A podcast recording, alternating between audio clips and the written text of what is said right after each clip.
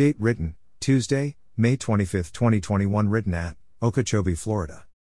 Scripture from Mark 8 27 29 Translation, The Passion Translation, TPT Bible Text, 27 Then Jesus and his disciples walked to the villages near Caesarea Philippi.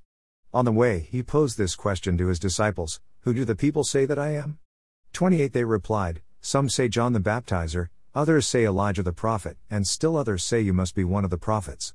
29 He asked them, But who do you say that I am? Application Peter and his fellow disciples had been with Jesus when he did some miraculous wonders. But knowing that the Pharisees wanted him dead, regardless of the miracles he performed in their communities. Jesus may have wondered if these mixed feelings were getting to the disciples, so he asked Peter a very important question in our scripture today but who do you say that I am? Jesus could also have asked this question of Peter based on his experience to date with the Master. I wonder how we might answer that today. If we have been committed to a personal, deep relationship with the Master, then we would have rejoiced on many occasions because of his love, because of his miracles, his wisdom, his calm assurance, his wonderful blessings, and his direction in helping us lead lives that mirror his example, in spite of the very challenging situations of life here on earth. For the believer who lives this kind of life, I believe that we would rejoice in our King, our Savior, and our Lord, even when we are still dealt a challenging hand. I find myself using very complimentary descriptions when responding to questions about my parents, or my spouse, because they have been good to me. But do believers always paint the picture of a perfect God each time that they respond to questions about their God? Unbelievers are expected to give unkind remarks about our God, because they have chosen to turn a blind eye to Him and His unconditional love. So we expect them to respond negatively to someone who means nothing to them. But I believe that our big question today is not only to try and understand where Jesus is coming from with this question, but to think about where we are in our relationship with Jesus. This will determine how we respond to the question. If we are in a sweet relationship with Him, then we may be frustrated in trying to get out the many compliments stored up in our hearts. But think about this. We will also boast on our God when we are filled with happiness and the overwhelming appreciation that we feel for who He is, and for all that He has done, and continues to do for you. But I would dare say to you, friend, that this same internal relational excitement will win or convince the unsaved world that your God could be of value to them. So may I encourage you to evaluate on a regular basis who is God to you?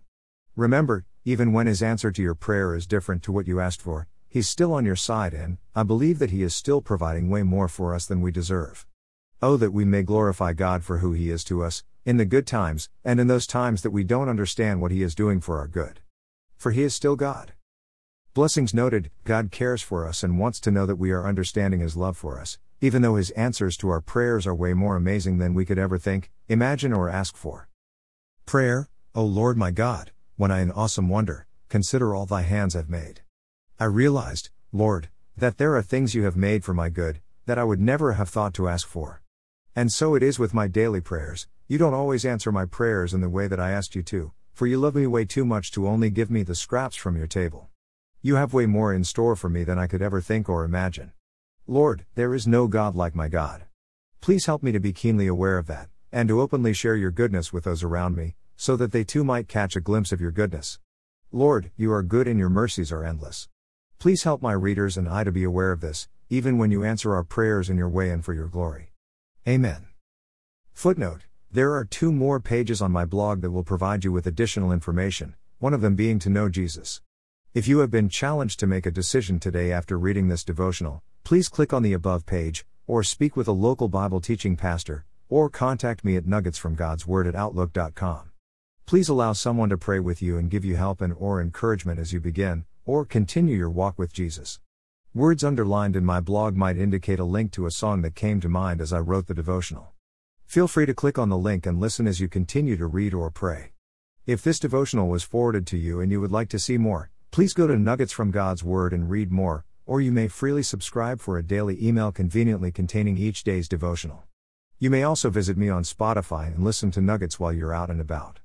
I would encourage you to find a church home nearby your home and attend as frequently as you could. Get to know God, and allow His people to encourage and strengthen you in your Christian walk, while making every effort to be a blessing to them. God is at work among His people. Please consider growing in your faith, as you worship with fellow believers.